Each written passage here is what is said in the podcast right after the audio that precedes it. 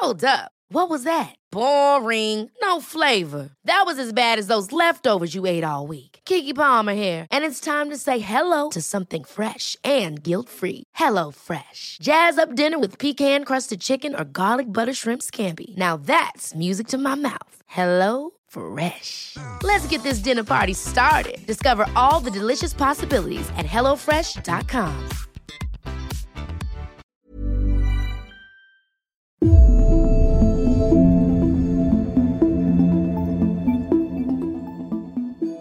Welcome back to the Women's Podcast. I'm Roisin Ingle, and I'm sure, like me, many of you got up a bit early this morning to watch the boxing in the Olympics and the incredible Kellie Harrington, who secured at least a silver medal in the boxing semi final. She's through to the final of her weight on Sunday, and we're all cheering for her. What an incredible achievement, and what a cool, funny, and dedicated young woman she is from Dublin's inner city, not too far away from me in the North Strand. And she's taking so much pride and delight in being able to lift all of our spirits. What a woman going for gold on Sunday. Well, today, as the controversy over Catherine Zappone's declining of the UN Special Envoy position and her gathering that she held for 50 people in the Merrion Hotel rages on, we're going to be talking about COVID 19 restrictions in a different way. The ones that have meant women during this pandemic have been experiencing all sorts of things, including pregnancy loss, having babies, and generally going through everything to do with maternity on their own. And I want to read you a post that was posted on the COVID in Her Shoes Facebook page, which really puts it into stark reality for us. So this woman said, On our first pregnancy in May 2020, I was told that I had a miscarriage alone. In June, I was given confirmation that the baby was no more and that the medication I had to take had worked alone. In August, I found out there was a heartbeat with our second pregnancy alone. I went to each and every scan alone. I was diagnosed with preeclampsia alone. They induced me alone. My waters broke alone. I laboured alone. Scared, shitless, and in tears, I was one of many on that pre labour ward alone. In April 2021, our beautiful baby girl was born via emergency C section, and I was inverted commas, lucky enough to have my husband by my side. Then I was told that my preeclampsia had worsened postpartum and I was at risk of stroke and organ failure alone. I was expected to look after my baby solo and also myself for that week in hospital bar the two hours my husband was allowed to visit alone. I was told I had developed cellulitis over my wound alone. Unfortunately, our baby was admitted to Crumlin Children's Hospital at eight days old with suspected meningitis, and I had to sit in triage with her alone. Only one of us could be with her each day. Over 10 days, she was in hospital. Once again, I found myself alone. It took a village of supportive friends and family to get our little girl to where we are today. Yet, 13 weeks postpartum, when it comes to the Irish health system, I still feel very much alone. And that's just one of many devastating stories. So, today, we're going to be talking about the fact that you can go to the pub and to restaurants inside with your COVID cert, loads of people there. You can have a gathering of up to 200 people outdoors. But if you're a pregnant woman in Ireland today, you are pretty much, as that woman said, on your own. Waterford Whispers News does great satire, and they had a story this week that said pregnant women to deliver child indoors in pub so partner can attend birth. Well, it's also National Breastfeeding Week, so we thought we'd also talk about that on the podcast. And I spoke to Aoibhinn Ní Shúilleabháin, broadcaster, academic, mathematician, and musician, and assistant professor in UCD. She gave birth to her second son in the pandemic, and she's also a campaigner for breastfeeding. She's in the Baby Feeding Law Group Ireland and also the mother representative on the National Maternity Hospital Steering Committee. Emma Carroll also joined me on the podcast. She's an environmental scientist and farmer living in County Kildare. She has one daughter, Liv, who was born at the start of restrictions on maternity care in April 2020. Emma runs the page In Our Shoes COVID Pregnancy on Instagram and Facebook to give voice to those affected by restrictions on maternity care. They both talk to me about issues that are so important for women at the moment. And I began by asking Aoibhinn to tell me her experience of giving birth during COVID. Well, I was very lucky, Roisin, in that it was my uh, second pregnancy in the pandemic. And I really feel sorry for anyone who's having their first baby during the pandemic because it was a very, very different experience. Um, you know, going to every single appointment um, in the hospital on your own. I had one morning where I was a little bit worried about the baby. I hadn't felt him kicking for a couple of hours. And, you know, that's just a horrible, horrible feeling. And to just say, okay, uh, Carlos, my husband, I will call you later. You know, the fact that he just couldn't come in with me because that was a bit terrifying. And, you know, if I was to get bad news on my own for that, um, so a very different experience. But look, we both said at the time, look, it's a pandemic. Um, you know, we'll, we'll take it in our stride. And we did because it was second time round. But it's only now, actually, looking back in hindsight, I missed seeing the scans together and having a cup of coffee afterwards and looking at the photos and all that kind of stuff. So uh, while it was totally fine and thankfully everything went well, and thankfully my labour was grand because, you know, it was second time round and I was very lucky. I think in total from um, contraction starting, I think it was three hours until he was born. And so he drove me to the hospital, and literally within maybe an hour, they were just like, "You can come in now," and he was able to stay for the whole time. And and and the baby just kind of popped out a little bit. But you know, had it been my first time, I would have been a very different mother. Um, in terms of being just a little bit worried because you do need someone there to hold the hold the bowl that you're puking into and to, you know, give you a towel when you've popped out of the shower and to, you know, hold your hand when you're in the middle of a contraction trying to walk to the to the toilet and stuff like that. So yeah, just a very different experience um giving birth in the pandemic. Yeah, and we're going to go into more detail into later. And in my intro, I read out one story from Emma's um, Facebook page, which which sort of this woman went through absolutely every possible thing you could, and you know it's relative for each person. But I think it's it's important to, to say that it it was a different experience, and it's you know just because your experience isn't necessarily as bad as someone else's, it still takes away from from from that very special time in a woman's life. Um, and we will talk more in detail about that later. But I wanted to talk to you first of all about um, breastfeeding. So it's National Breastfeeding Week. It's celebrated every year, August 1st to August 7th. Mm-hmm. And you became a bit of an accidental from Rose of Tralee to all the other things you've done, Aoibhinn. And now you're a breastfeeding spokesmodel. That's terrible. Spokesperson.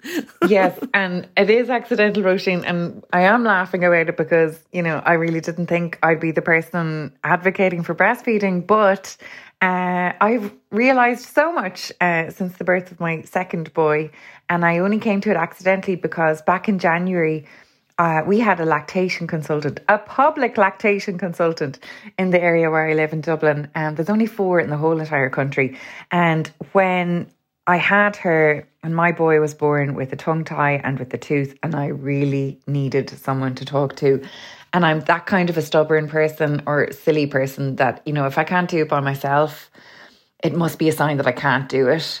But the fact that the lactation consultant was just there and I was able to ask her questions and she was able to help me through it. And then, you know, on those awful mornings when you haven't had any sleep and there's a breastfeeding group and you're just like, oh, will I log on? Well, I will because, you know, it's there now. And it was just so helpful to see the other mums in the exact same position.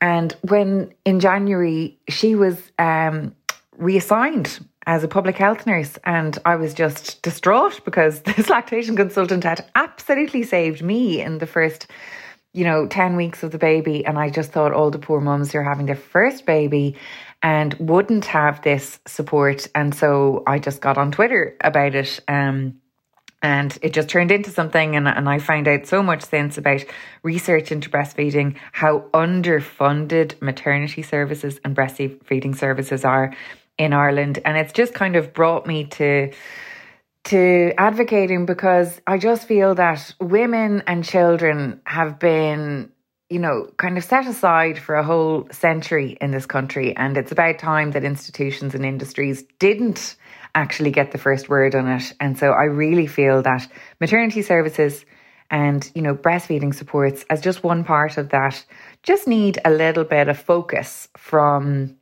the powers that be. They need funding and they need a little bit of uh, policy support and they just need a little bit of attention because if we if we give them that, you know, mums, women in general are very strong, very resourceful, but actually we can't do everything without a little bit of support. So I just feel that this is a problem that can be easily solved and that's why I've kind of started advocating for for these things. Mm.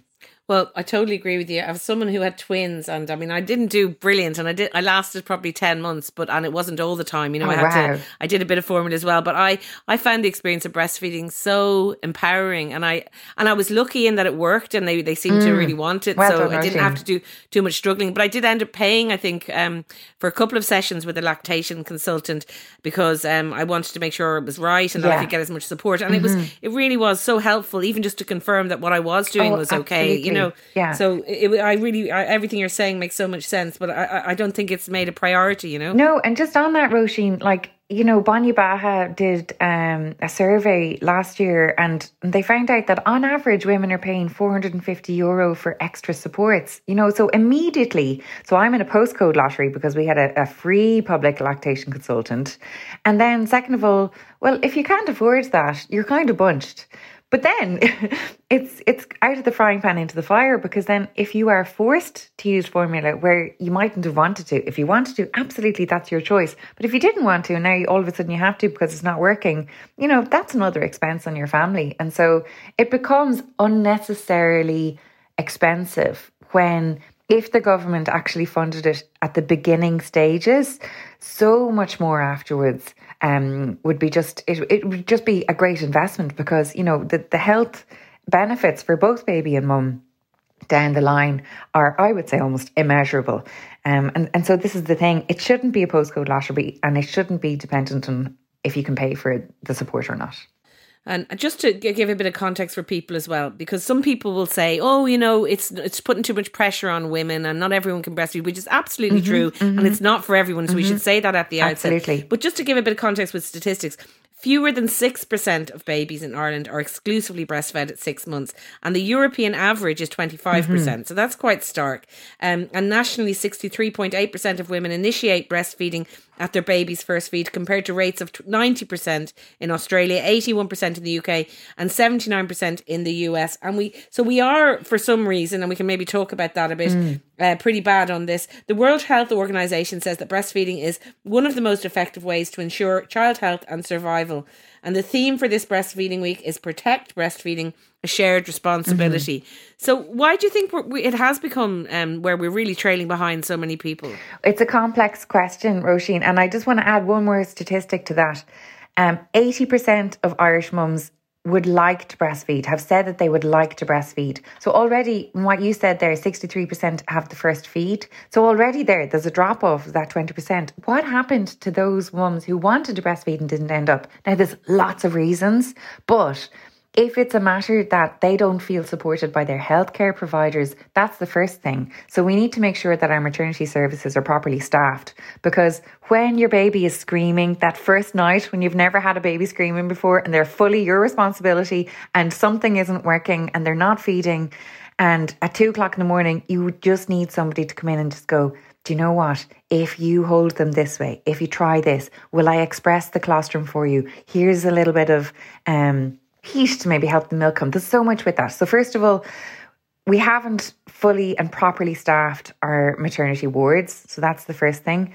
All of the staff that are on the maternity wards need to be up to speed on breastfeeding, and not all of them are at the moment. So, that's the second thing. GPs also, I think, should require compulsory training in breastfeeding because they're almost your, your, your, your first protocol when you're pregnant. And you kind of need to be setting yourself up mentally for this as well.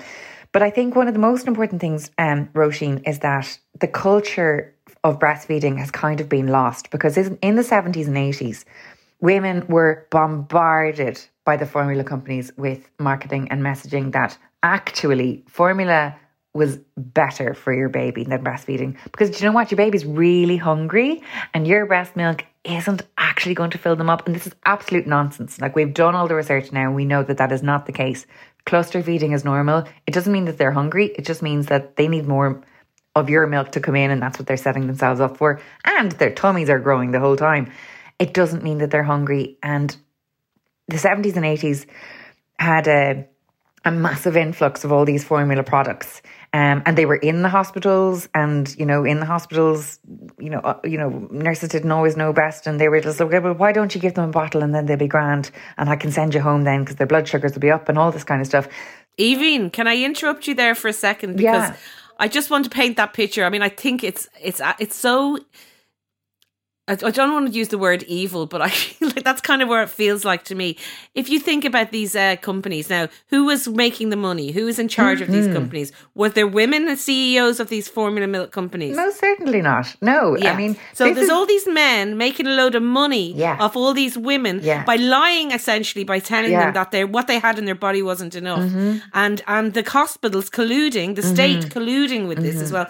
It makes me so angry and I can understand completely why you have kind of fallen into being an accidental spokesperson because I mean, you know, you're in that situation now. But anyway, that's just a little side rant. But just to be to paint that picture, there's people making a ton of money off yeah. women telling them not to do what comes very naturally to mm-hmm. them. That's what mm-hmm, really makes mm-hmm. me mad. And and I, let's go back to what I was saying about culture in a second because you you make a really really important point there, Roisin, because and this is where I just get so cross um, because what they've done is this capitalist um, regime, let's say, because these are they're they're an industry. The formula companies, they're an industry, and all they want is profits. They don't care about your health, your baby's health. They just want to make money. But they're feeding on your guilt. So they're making you think, oh my God, my baby isn't getting enough food. I have to feed them this formula. So it's the epitome of the patriarchy making the woman feel inadequate. But what they've done now, which I, is making my mind blow, because what they've done now, and I've seen it recently on social media, they're saying that, and I'm putting in inverted commas if you could see me, the pressure to breastfeed is anti feminist. So this capitalist regime, this patriarchy that are making you feel guilty for having a hungry baby because you've breastfed and you should formula feed is now saying, and all those women who are making you feel bad that you're not breastfeeding, you know, you tell them where to go because you should just formula feed. And i just i cannot get over it because the only we we need formula okay? Not everybody can breastfeed. There are cases where it's actually physically not possible for either the mom to feed or the baby to feed. Um so we need formula and i'm not saying we don't but it's a healthcare product that should only be promoted by healthcare professionals. And we lost the culture. So our mothers are telling us as as new mums, you know what, you actually need to be given the formula. And so we're fighting against our our our our maternal role models because that's what they were told. And we're also fighting against unfortunately some some healthcare professionals because that's what they were told. So we need to re-educate everybody. But if we think about it, and Sabina Higgins said this in her um in her speech, it's on YouTube if you want to look it up. It's the launch of the Breastival conference that uh, started last um, weekend and she just said, you know, 100 years ago, nearly 100% of babies in Ireland were breastfed. And what happened is we let the formula companies in and we believed them. We believed the marketing. And look, advertising would be grand if it was just giving you straight up information, but it's not. Advertising is there to make you feel like you some you need something that you didn't actually need. That's why they pump millions into it. And if they didn't, the formula would probably be a lot cheaper, but it's a 70 billion dollar global industry. We are giving money to formula companies in Ireland, subsidising them. I do not understand that. If we gave that money that we were subsidising to these food companies to the actual maternity services, we would solve the breastfeeding rate. Even even that is just so rage making as well. Uh, that we're giving them money. I mean, how complicit is our government in this? Like, I mean, without going into the territory that's going to get us into trouble. But you know, again, surely their responsibility. Whatever about people wanting to make a fast buck. You know, mm. commercial enterprises wanting to sell loads of formula. You can understand that thing, but the government surely should be on the side of women and on the side of the health and on the science. They should be. So I'm not I don't want to suggest that people are complicit, but I think people are uneducated and unaware. And I think, you know, this goes back to a lot of diversity. I wonder how many people on cabinet have breastfed. You know, I, I, I would, I would, has, I, was, I would say it's not the majority. So I actually think we need to educate our politicians because one way we can fix this is to legislate for the World Health Organization code on infant feeding, and we should have no marketing of any baby food or milk products from zero to 36 months. That's what the WHO code um, says. They've been saying it for 40 years and we haven't done it. But if you look at any of the countries that have uh, implemented this code, they are on 90% plus breastfeeding rates. And obviously, that's helping their babies because babies are less likely to get asthma, less likely to get uh, throat infections or gut infections. The mothers are less likely to get cancer. There's less um, rates of obesity. So many um, things that will benefit our society. So I think we have to educate our government on this. But I also, something that um, the Ombudsman for Children said this year really resonated with me. He said a lot of the problems that he sees are because agencies don't want to uh, take on the monetary burden. So if we see this as just a Department of Health issue, where just the Department of Health has to fund the maternity and the breastfeeding services, uh, that's one thing. But actually, if we talk thought about this in the global sense, where actually if the uh, Enterprise Ireland wasn't funding the formula companies and that money was instead going to the maternity and the breastfeeding strategies, then it wouldn't matter. So we just, I think, have to start thinking about funding as just money in and money out and not on whose book that it lands in.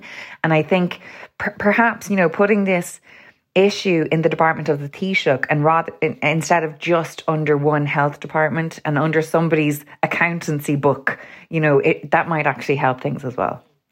Even before I bring in um, Emma, I want to ask you about a recent tweet you had about follow on milk, which oh, yeah. I thought was, which got a big, um, went a little bit viral. It did. you were disappointed in SuperValu, who are promoting follow on milk as, when it's not necessary. This even, even when mm. I see the ads for follow on milk, I'm just like, what even is follow on milk? Like, it doesn't make any sense. It's just another thing to sell women that their babies don't actually need. Yeah, and and you know, just in case anybody who's listening ha- doesn't know, follow on milk was only created by the formula companies because in Ireland, in Britain, and a couple of other countries, they have made it illegal to uh, advertise um, baby milks from zero to six months. But after six months, it's a free for all. We haven't put that legislation in, so they created for uh, follow on milk for six months onwards. Um, so it's just, you know, it's almost the same as Formula One that you might give a baby if they're under six months, but it has slightly more sugar, um, slightly more vanilla, which actually kind of is addictive almost for the babies, um, and and toddler milk, again Formula Three milk, which you absolutely do not be, need to give to your children because they should just have cow's milk at that point. Um, they are solely created as a marketing ploy so that you will um, get brand recognition. So if I see a certain brand, and, and they've done the research on this, the research shows you that when uh, a parent sees an ad like this, they actually don't register that it's for six months forward. They, they just think, oh, that's formula for my baby, even if they're younger than six months. So the companies know this, and this is why they spend a lot of money on it, targeting first time moms because they want your brand loyalty. And it's a purely cynical operation. And this is why we should legislate for the WHO code to ban marketing up to 36 months because they're doing it in every which way now. So SuperValu had that promotion, but I've seen other supermarkets who are giving away a free sample of toddler milk. They're giving away maybe a free bottle or stuff like that. And it's literally just to get you to recognize that brand. You, as a first time parent, are really valuable to that company, and that's why they're investing in that advertising. And so it's really, really underhanded. Um, it's really, really cynical. And I just want to say that, you know, if 100% of families decided to feed their babies with formula, this WHO code would be all the more important because you shouldn't be just aggressively advertised at. I can make my food choices without a TV ad. Like the formula that I use for my baby, because I he, he is on formula because I, I couldn't continue it after 16 weeks with the tooth, unfortunately. Um, so I use I use a formula, but it's not one that's actually been advertised on television.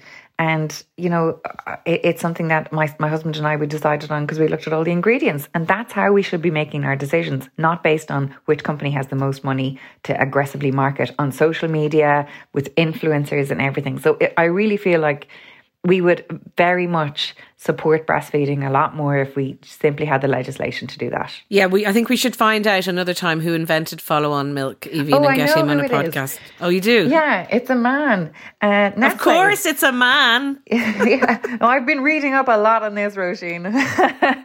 so it was a man in France, and there was a baby who was quite poorly. I think his mom his mum had passed away or something. You know, at the time there was wet nurses and things like that. Like people, you know, women actually made money from being able to breastfeed other other people's children.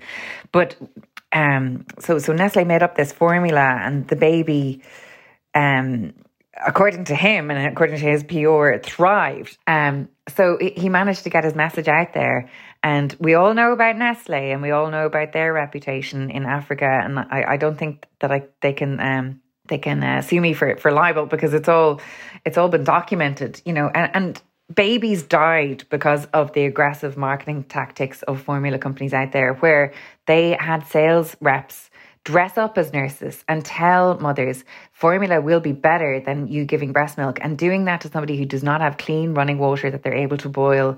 You know babies actually died. Um, and i just think that's where we're coming from in terms of the advertising. Companies will go to whatever length it is to make the most profit. Um, we just need to be really aware of that all the time. Um, but these big food industries are not there for your baby's health. They're there for their bottom line and their shareholders. So um, I, I, really think that this is why I'm really passionate about just getting the code legislated for as soon as possible. And I would just like to educate our legislators who we vote for. And I will be asking them all about this whenever our next election comes up. And God love anyone who uh, knocks on your door, even Jesus. They'll be there for ages. I'm delighted. Listen, Em, I want to bring you in now. Um, thanks for, for listening there. First of all, before we go on to the COVID restrictions and, and the women that you've been hearing from and advocating for, what do you think about what Aoibhinn said there um, about breastfeeding? Oh, I like Aoibhinn and I could be best friends because the only thing over the last 16 months that I've kind of become so much more aware of, aside from, you know, the lack of value that is placed on women in terms of these restrictions, also comes back to the unethical practices of um, formula companies. So I still, and I'd say that with inverted commas, still breastfeed my 15 month old um, happily. Um, you know, it was gas at the beginning. People were kind of like, oh, you're breastfeeding. Oh, because, you know, nobody in my family breastfed. No one. And I was like, yeah, yeah, sure, we'll give it a lash. And in my head, again, back down to marketing practices as a first time mother, I was like, sure, we'll get to six months because that's when you stop, isn't mm. it? I mean, like, you know, they definitely have formula after six months. In my head, like, I hadn't heard about the WHO code, I hadn't heard about the, the recommendations to feed to two years and beyond. I heard nothing of this. Um, and it just kind of dawned on me, like, how unethical the entire thing is. I mean, even the price of formula, when you think about it, mm-hmm. all formula companies have to do is to intercept you at a weak point and to get, not to get you hooked, that's not really the right terminology, but once they break that breastfeeding relationship that you're now reliant on their product, that's it. Like you're in, you're, you, you no, you can come back. I'm not, I'm not giving people who are listening no hope and saying that you can't relactate in this um, when you you know when you're working with a good lactation consultant. Um, but in saying that, generally speaking, once you make the dive, um, you're very unlikely to come back, and they've hooked you then, and you're spending 12, 13, 14 euro a pop on a tin of dried cow's milk. Um, and to come back to the point as well, I think the figure was something, it was over 4 million euro anyway, that we know of that's been uh, directly given to these formula companies. But it's even more than that because I'm actually, i I'm a scientist and I'm a farmer as well. Um, and when you think about it, so that money from, I think it was Enterprise Ireland, it was said that it was from, given directly to the companies. What that doesn't take into account is the other incentive. Basically, the, the product is further subsidized. So, raw milk coming off a farm, there's already massively, you know, there's massive subsidies in that in terms of cap payments, in terms of basic farm payments, in terms of all these payments. So, the formula companies are already receiving a hugely subsidized product for which farmers are working their backsides off and should be fairly paid, but they're not. Um, by the people who are buying it, and yeah, it just it's it's just a massively unethical system, um, and it, it really infuriates me. Um, the, the, the figure that only 6% or less of babies are breastfed at six months is shocking. And what's even worse is they don't even have a figure for what, you know, how many are breastfed beyond that because yeah. it's not actually recorded as far as I know by, by GPs and PHN. So my baby is just well off the radar. Like we're already weird enough. Like, you know, that yeah, you weirdo. When we got past six months, people were like, yeah, I know. People were like, oh, okay, that's nice. And then we kind of kept going. And it came up a couple of months ago. Now, obviously, as your, your baby grows, like the feeding frequencies go way down. Um, so she only really feeds like maybe in the morning and at nighttime before bed. But like my mother in law, she'll kill me now if I say this. She's over a couple of nights ago and uh, I was putting Liv down to bed and she's like, so are you still breastfeeding? And I was like, yeah. And she's kind of like, oh. you know, it's kind of like it never really dawns on people that babies still need and benefit from breast milk. So there's just a really a lot of re-education, and it started like the whole formula breast milk conversation and maternity are so really heavily interlinked because it was my experience when I was in hospital. Um, a first time mother, I hadn't had a great birth experience. It was very, very stressful coming up to it because I knew I was going to be separated from my partner. And, uh, you know, the actual birth itself didn't go fabulously and I was totally alone, very weak on a ward. But one thing that worked for us was breastfeeding. So she latched like a dream. And for that, I am eternally grateful because I'm not going to say actually that it's rare because I feel like I geared myself up. I was like, my nipples are going to be shredded. I'm not going to be able to, you know, it's going to be horrific. Breastfeeding is supposed to be horrific. And it just wasn't. And I was like, is it actually working properly? Because I'm not feeling any pain. like that's how good it went for us. We were really lucky. I totally relate to what you're saying there. And I don't want to, again, anyone listening who's have trouble because I know, and I have sisters who have had really bad trouble. So I totally get that it's not something that everyone comes to. But I don't know if there's enough said about when it does work, how amazing it is and what a joyful and yeah. beautiful experience. I mean, I used to, I looked forward to it. I loved it. I felt really like I was doing what my body was supposed to be doing. It's something, and I wouldn't be the most sort of earth mothery type person, but for some reason, it really connected to that part of me that my body was mm. showing up in the way that you know was great for my my little babies and i was able to do something right i know it doesn't work for everyone but not enough said about that joy breastfeeding joy it was fabulous. Yeah, I, I just felt like I was, aside from like, you know, stepping into what my body was supposed to do and empowering myself because frankly, nobody else was empowering me to do it. And at the same time, as I began to realize the unethical practices of these formula companies, I was literally sticking it to the man. I was like, no, I am not buying into your marketing. I am not buying into this and all the negative things, as, as valuable as formula is, it's absolutely essential and it's important as well that people have the choice to do whichever they want to do. I would never ever take that away from people. Um, but at the same time, I was so happy that I was able to do it myself and go it alone. And yeah. Aoibhinn, you were going to get in there just a little bit before we go into the COVID restrictions with Emma, but were, did you have something to say in response? yeah, response? Well, first of all, yeah, let's uh, let's be best friends, Emma, because we've got lots to talk about. Breast um, friends. breast friends. um, but I just want to re- echo that, like, breastfeeding is beautiful when you get it. But just for any listeners as well, if they're like, oh, it's easy for you, and when it worked out, it did not work out for me with either boy. And as a first time mom, I was literally in tears because my baby, my first boy, couldn't latch. He had tongue tie. What annoyed me so much because no one told me or no one checked for four days. I got home and I was engorged and ready to stop everything and crying. So, and it was so, so painful. And in the hospital, they kind of said, We're going to have to give him formula because his blood sugars are low. And he was brought down to ICU, and I was on my own and I was just beside myself, my new baby that I, and I was wasn't able to feed him, something wrong with me, all of this. So like we got past it and actually we went to exclusively breastfeeding after you know, a couple of weeks. Um, and that was all fine, but it was just so stressful at the beginning. But after that, we got it nailed. And that's your special time with your baby. And it's just beautiful. But Emma, I was like you and I succumbed because I thought, well, I only breastfeed up until six months. And I only breastfed up until six months. You know, it was grand. I had to go away for a work thing anyways. I probably would have stopped, but I wish I had known that I didn't need to. And with my second boy, I really wish that they had kept the lactation consultant on because I was in such pain at 16 weeks. And I, to be honest, I could have afforded and got another lactation consultant, but I was so sleep deprived and weak and everything from I was just like I don't want to have to explain myself to another person and explain why I think I'm going to quit now because of the pain. So I'm just going to stop. And I actually regret that now. Um so yes there's lovely beautiful joy with it but it's when the times are hard that you just need someone there to go I know it's hard and I understand your pain. And here's a few tips or let me go and I'll make dinner for you and you just sit there for a while and see if this will work um, that's all you need, uh, just a little bit more support. Yeah.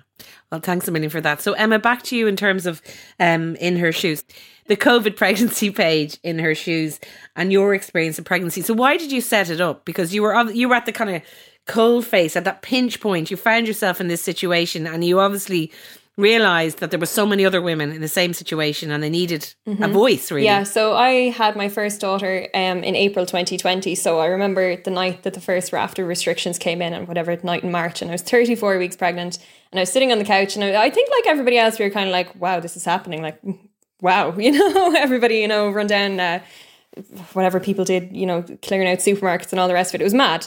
Um, but it never really dawned on me that you know this would impact me and my partner at what is such a critical time um, in any new family. Um, so we kind of just proceeded as we were. But I, you know, for my next antenatal appointment, I was told that he wasn't allowed to come, and I was like, okay, you know, fair enough. It's a pandemic. Um, but nothing had ever really been explained to me as to what would happen when it came to the birth. So as I so found out, um, he essentially wasn't allowed in. So he'd be allowed in for active labour, um, and then I'd, I'd, be on my own, and I might be on my own. Well, I would be on my own before that, um, and then I'd definitely be on my own after that. There were no guidelines, no rules, no regulations. It was take what you get, and if he's there, you're lucky. Um, so we went in. I was very fortunate. Now um, we live about an hour from the hospital, and I was very, very determined, particularly as a first-time mother, not to fall not into a trap. But I didn't want to, you know, bring myself into a hospital and potentially be relegated from my partner for however many hours on an antenatal ward. Um, I know as well hospitals are quite understaffed, so it's not always possible for them to check you to confirm you're in active labour, and I just wasn't for me. So I was like, I'm staying at home. So I woke up on the morning she was born and like I knew I was in labour and sure went in and told himself he's still in bed and he's kind of like, huh? You know, he was whatever, you know, wake me up when it's really bad. And I was like, okay, yeah, it's pretty bad. But anyway, um, eventually he got up and he started getting a bit antsy. So I agreed to go in because we are an hour from the hospital. Um, and as it so transpired, I was fairly advanced. So I was fairly chuffed myself. I was managing well at home, got in, and um, he was allowed to stay in with me. Um, now, it did take a bit of a dark turn in the sense that, and this is kind of where my, yeah, estimation of the maternity services kind of went downhill slightly. Um, so I went in and I had to go in by myself, which was fine. Again, I was semi expecting that. And I went up to be assessed. And while I was there, um, or the, the midwife before I was assessed said, Oh, you can, your partner can be here, you know, as a chaperone kind of thing. And I suppose it's to cover their own backsides as well, which is fair, you know, and I was delighted. I didn't actually think that would happen. Um, and while I was waiting for him, she ran through all my birth preferences, and I said, "Look, minimum intervention. Just I need to blow this popsicle stand as quick as I can. I'm young, fit, and healthy. This baby's coming out, and I'm going home." was my feeling on the entire thing. And uh, anyway, she was like, "So basically, I said, no, no intervention. I don't need it unless it's an emergency please just leave me and my body be. And I'm saying that as not an earth mother. I'm a very practical, salt of the earth type woman. I'm a scientist. I'm a farmer. I was just off the back of a lambing season. Like I know what birth looks like and I know how it changes. So, you know, I didn't need anybody to tell me that I, I didn't need a rock solid birth plan. So anyway, that was all fine and lovely and, and all the rest of it. And my partner came in about two minutes after we finished that conversation. And I hopped up to be assessed, and she said, Oh, I can't tell how far along you are or how far dilated you are because your waters are bulging. And in my head, my practical, rational scientist head, I came back because I told active labour in Holles Street, which was where I was, was one centimetre. So in my tiny brain, I was like, well, how can anything bulge if it's closed? So, you know, am I not already in active labour? And this is where it really turned. She said, look, um, I'm going to have to break your waters. And I, I knew that constituted an induction of labour. You know, the cascade of interventions for first time mothers is quite high. And I said, okay, well, what happens if you don't do that? And she's like, if he doesn't, if um, if I don't do that, he's leaving. So it was really quite, you know, it was it felt very threatening at the time. So I consented anyway. There was a, a massive um, cascade of interventions. Then, fortunately, my baby was born very quickly, but I suffered a bleed shortly thereafter, a postpartum hemorrhage. And my partner, thankfully, I, I say thankfully, it happened while he was in the room because he was allowed to stay and hold a baby. And after they brought me under control, um, we got 20 minutes together um, and baby was handed to me. I was wheeled down to a ward by myself and good luck to you that was it. I was so weak. I was shaking. It was, and it was quite traumatic. The entire thing that happened. Nothing was explained to me as it was done. There were hands everywhere. Nobody asked my consent for anything. Breaking my waters wasn't even a version of informed consent that I could. It was. It was really quite horrific. And I, I never. When I entered, when I say I'm a salt of the earth kind of rational person, I entered the maternity services with little expectations as to how it would go beyond that I'd be treated with respect and dignity. And I wasn't even afforded that. And it just, that was what really got to me. You know, can go any way you want. And as they say, people will remember not what you do for them, but how you make them feel. And I will never forget how I was made feel on the day of my daughter's birth. Um, so glossing over that because I don't want to dwell on it too much. Yeah. So uh, Emma, I mean, I think that was obviously a really harrowing experience, and you know, in a way, you had the wherewithal to some degree, having your sciencey kind of farming background. You had a different insight into it, which probably helped you a bit, even though emotionally, I can see how that was a devastating experience to be left in that situation, especially after hemorrhaging and everything. So, where did you get from that to kind of looking around and thinking, hang on a second, women are being really left behind here and are not being advocated for. I mean, for me, it's been looking at those podiums night after night on the news.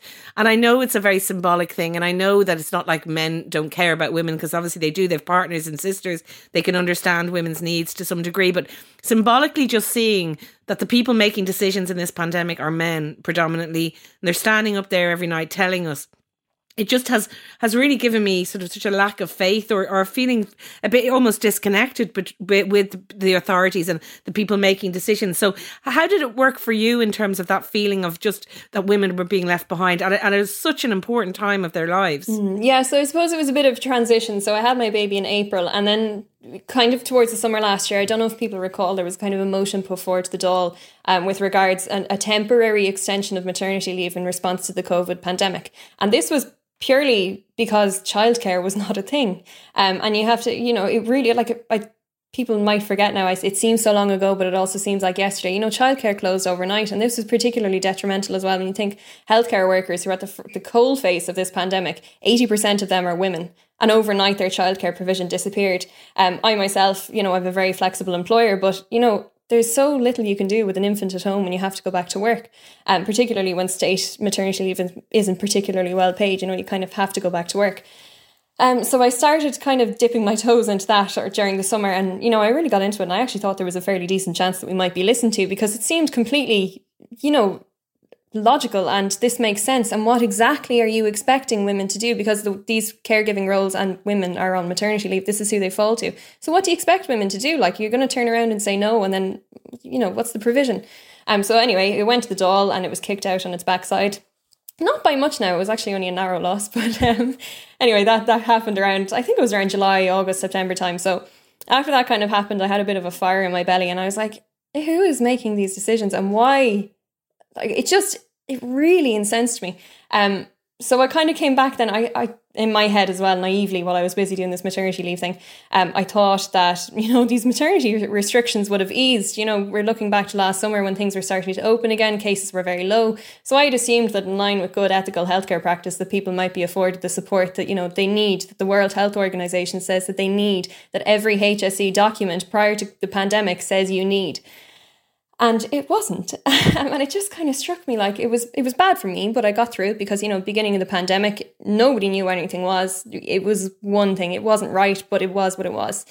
But for people six months seven months on it, it just didn't sit right with me. So I contacted Erin Darcy, who obviously ran the In Her Shoes um, campaign with the, the Repeal the, the Eighth movement. And I just said, Look, Erin, you had such a powerful campaign any chance you might do this for maternity? And she said, look, it's a fantastic idea. I just don't have time to do it. So I was like, oh, raging. Because I was really open. Like I could just push it on to her nicely. She'd done such a fantastic job. and I'd a bit on my plate myself. But anyway, she didn't. And coincidentally, at the same time, um, Kira McGuane, who is a Limerick woman or Clare woman, I always say Limerick and she kills me. Um, she had also been in touch with Erin coincidentally. So Erin linked the two of us. Um, Kira had given birth in April or in March via C section, totally alone, um, down in Limerick. So she, we got in touch together, and basically we said, look, there are stories here that have to be told. We cannot sweep what's happening under the rug, and we can't let it happen again to Irish women that we just turn a blind eye. So we set up the page and we fully expected it to fail. Um, now, to be fair, we were told we were lunatics. and we were told, I was told that I was trying to kill babies by advocating to have their dad there. It was, it was quite a tough time. Like where we are now with this campaign is really been a tidal shift in what it was last year. Last year, there was a lot of hate uh, towards us. Um, and that was one of the powerful things as well. All the stories on our page are totally anonymous. Um, so nobody has to reveal their identity because there's a lot of shame, I think, linked to basically women giving out in this country. If you give out, you're weak and you're useless and you're this and you're that. And and you're not um you're not going along with the status quo as well, Emma. You're you're supposed to just yeah, shut up and get on with it, and you know, sure, just uh, grin and bear it is a, is kind of the attitude towards a lot of um, health issues that women go through, isn't it? So so tell us then Absolutely. about the stories that are coming through, and it's interesting you say that tidal shift. I'm fascinated by that about the hate, you know, that you got for just mm. expressing the needs that are very basic that women need when they're you know when they're in maternity services and when they're having babies and just that companionship that company that support and all of that it's so important. And the fact that they weren't finding safe ways to do that that that wasn't a priority. What kind of stories are, have mm-hmm. you heard? I know you've had lots so maybe just give us some examples. oh, hundreds and hundreds and hundreds and they've been of the worst kind. Like i they'll stay with me forever. Um, and the fact that it just makes me so mad that the stories are still pouring in now and nobody's doing anything about it. It feels so. I mean, stories of loss. I've heard stories of you know people being told that in late gestation that their baby has died and they've had to go outside to the car park and tell the partner that themselves. Um, I've had stories of horrific birth experiences, miscarriages, multiple losses. I, yeah. I mean, I know Emma, you could go on for ages and ages with those stories. Yeah. In the introduction to this podcast, I read out one particular horrific situation where the woman seemed to have gone through everything from preeclampsia to pregnancy loss to uh, you know it's just it's a horrible what's your own take on um why this is happening and why still the restrictions are there when we have opened up so much more than at any other stage in the pandemic? I mean it's hard not to ascribe really sort of dark motivations to this or something. I don't know. It's just, it's very it's awful. What what are what's your own understanding or take on it? Um, my understanding is it really comes down to control. Um, before you might like none of the excuses or rationales that have been given for these restrictions hold water. So initially we were told it was to protect staff. Staff are fully vaccinated. Pretty much 100% vaccinated across the board. So that that lost water, you know, January, February time. We were then told it was to protect women and infants. And that doesn't hold water either because they're not keeping partners out of hospitals. They're letting them in at an arbitrary time point when they think that your cervix is dilated enough or you've been subject to enough emotional torture, to put it that way, um, that you're now um, worthy of having someone to support you. So they're letting them in anyway, and they're letting him in. So, as far as I understand, it, COVID transmission times are something like 15 minutes. If you're beside somebody who's COVID positive for more than 15 minutes, you're a close contact. Um, so, they're letting them in for beyond that time and, and you know, arbitrary time points. So, they're not protecting you from COVID. Um, they refuse to offer um, partners COVID tests. So, again, that really comes back to the protection of women and infants. So, they're letting partners in anyway. They don't know their COVID status. And then they're also letting you go home with that same partner. So they really could care less about protecting you or anybody else from COVID. Um, and I'll be damned if somebody tells me they don't have the tools nearly, what, are we now, 17, 18 months into a pandemic to provide one more COVID test. I mean, when a woman presents at their booking appointment, you kind of have an arbitrary time frame that approximately six months later she might present to give birth. So, you know, you know that maybe in six months' time you might need an additional COVID test. Um, last week or the week before, the HSE said that vaccinated partners won't be allowed in. Again, no answer as to why. Um, and I have heard anecdotally, well, not really anecdotally, from trusted sources that have met with hospital management um, that really it comes down to an operational thing. They just don't want partners there. And I fully believe that. There's no other reason. So, how do you feel when you hear about, you know, dining indoors and pubs being open and vaccinate people being who are vaccinated allowed to go and have pints with their mates and how, how do you feel about that? I mean, it just seems so deeply unfair and wrong. Uh, the Waterford Whispers thing that I also introduced in, in the introduction of this podcast, where you know a woman was planning to give birth in a pub so that her partner could be present. Yeah. I mean, it's satire, yeah. but it's actual truth as well. You know, it is. Yeah. Now, look, if it's safe to reopen and if it makes sense and if all the provisions have been put into place, I welcome the re- reopening of society. I have no issue with it. And to be honest, I've heard a lot of people say, oh, you can't compare one to the other. You can't compare maternity services to 40,000 people in Croke Park. Well, actually, you can, to be honest now. Let's just bring it back because that 40,000 crowd in Croke Park has significant societal impacts. If it didn't, it would, be, would have been allowed to go ahead months ago. You know, that has ripple effects in terms of COVID transmission. So don't tell me that they're not related, is the first thing, because I have to be extra careful now because I know that those events are going ahead. The second thing is, we're not asking for troops of visitors with balloons going in and out of hospital. We're asking for one person, a close contact, under safe circumstances, ideally with the COVID test, and if they're vaccinated, which most partners are now at this stage, and a significant amount of pregnant people are too, all the better, um, into a hospital to support someone in line with best practice. That's not happening. So it absolutely incenses me that down the road from a maternity unit, you can go sit in the pub, you can go shopping in Penneys for an bikini, you can go and see a GAA match, you can do whatever you feel like, essentially. And yet you have to leave people to go through some of the most harrowing experiences that you can ever imagine.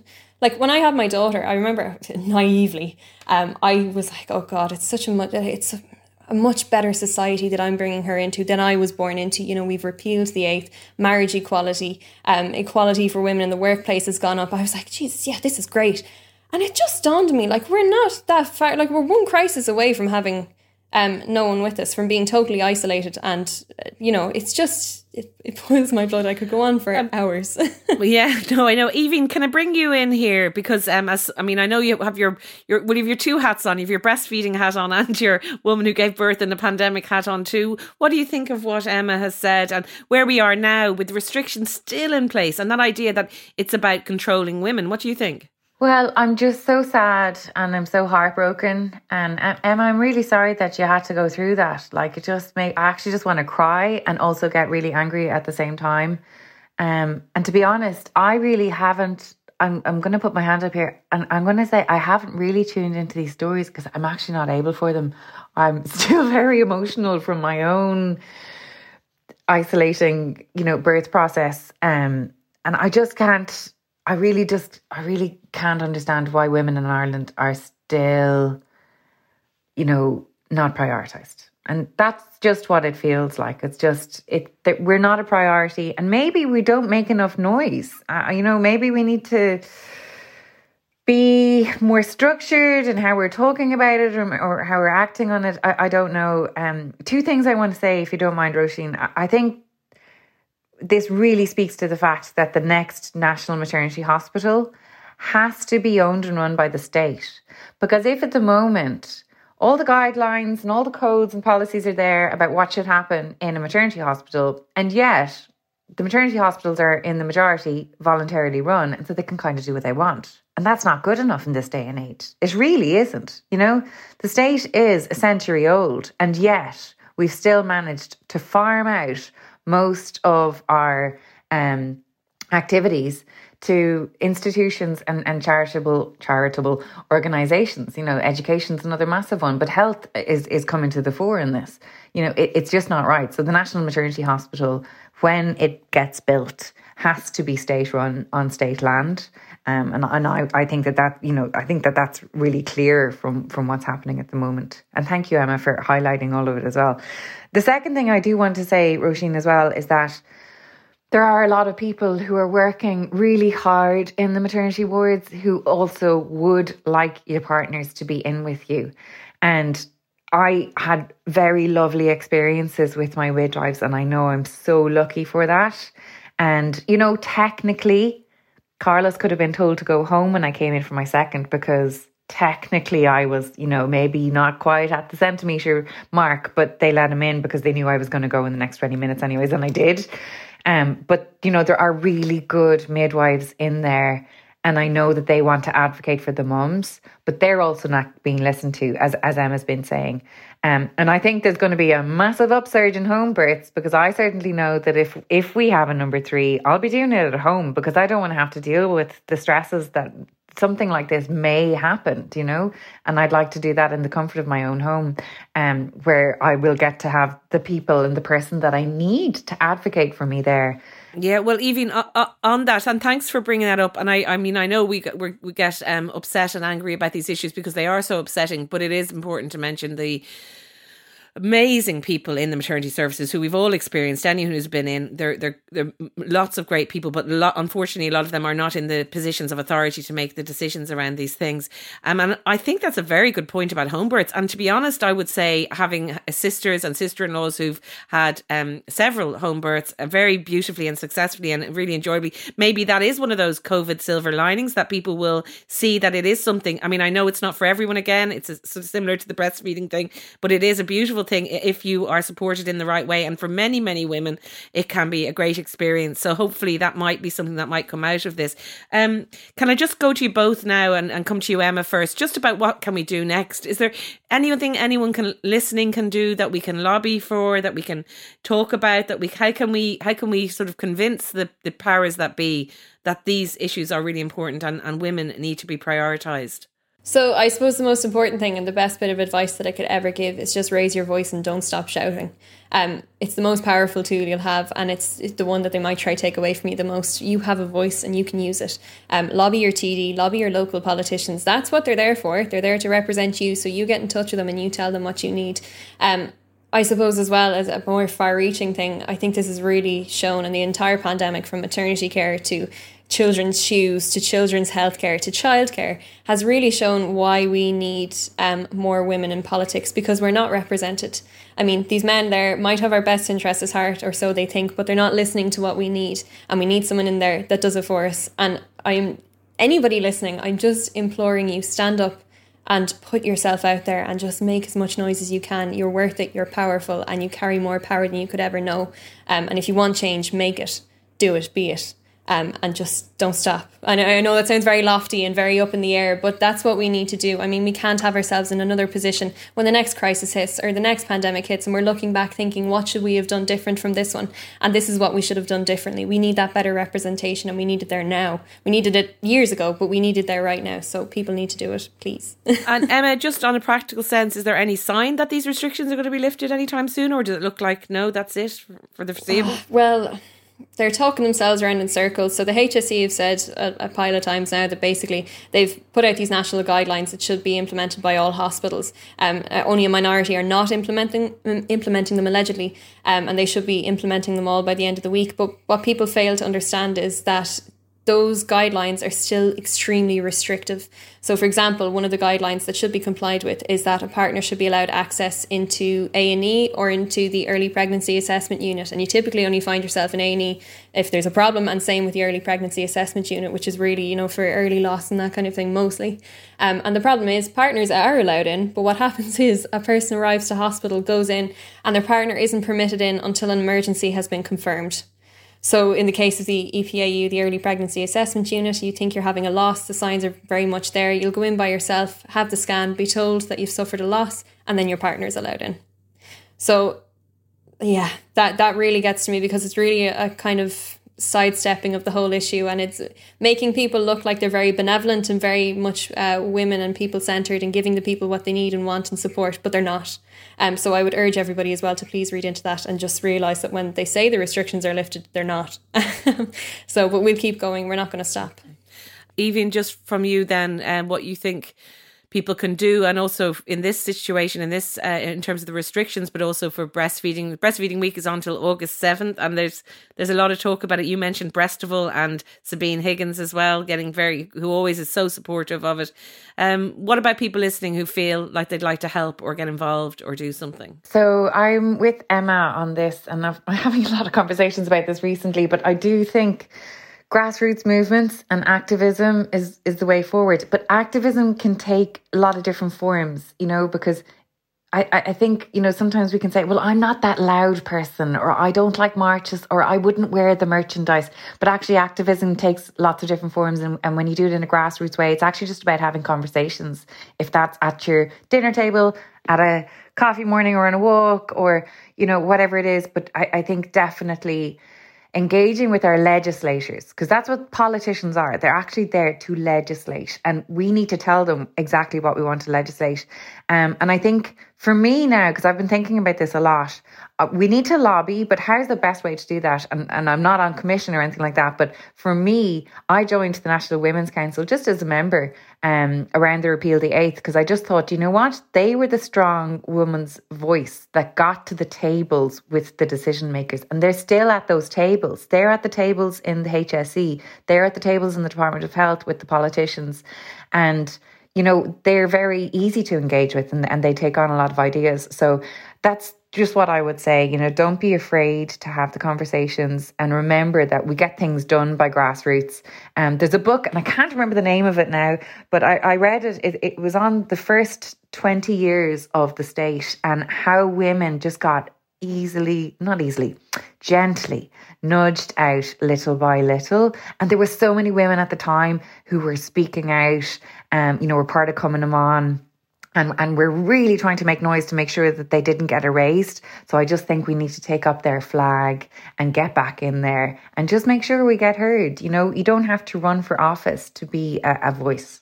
Well, that's true. But now that you are breast friends, maybe you could both set up a political party or something. I would be totally there for you. I'd be voting the crap out of you two. I'll tell you something. I mean, I, I, think you're right. I think it's such an important point, even about activism coming in many, many forms. It's not necessarily about shouting. It's not even necessarily about going on marches, but there's many, many ways to support and raise awareness of these really important issues. We just can't let the we can't let things roll backwards, and that's mm-hmm. what kind of is so. Without being too bleak about it, it's sort of almost it's terrifying listening to both of you on those levels, just to see how things can so easily be rowed back. Um, if you think of the culture in the seventies with breastfeeding, how that was very quickly uh, mm-hmm. uh, done, and how our mums now have a view of breastfeeding that's not correct, and then to do with this as well, um, because it's kind of handier for the authorities and hospitals to not have those advocates and, and partners around, how easily they've been um, pushed out the door, and there doesn't look like any sign of them coming back. So it's just about being vigilant too, isn't it? Just realizing that the, the rights we think we have are very fragile and we we keep, need to keep raising our voices. And I, I just want to say thank you so much to both of you for everything that you're doing. And uh, maybe in a few months you could both come back on and things will be a bit better. Let's let's try and be glass half full about it.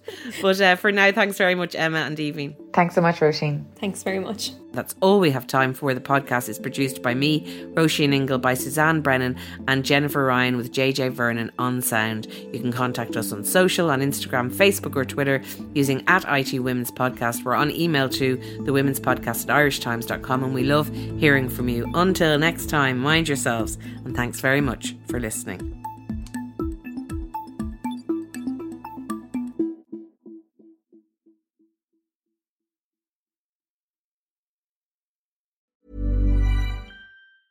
Hey, it's Paige DeSorbo from Giggly Squad. High quality fashion without the price tag. Say hello to Quince. I'm snagging high-end essentials like cozy cashmere sweaters, sleek leather jackets, fine jewelry, and so much more. With Quince being 50 to 80% less than similar brands.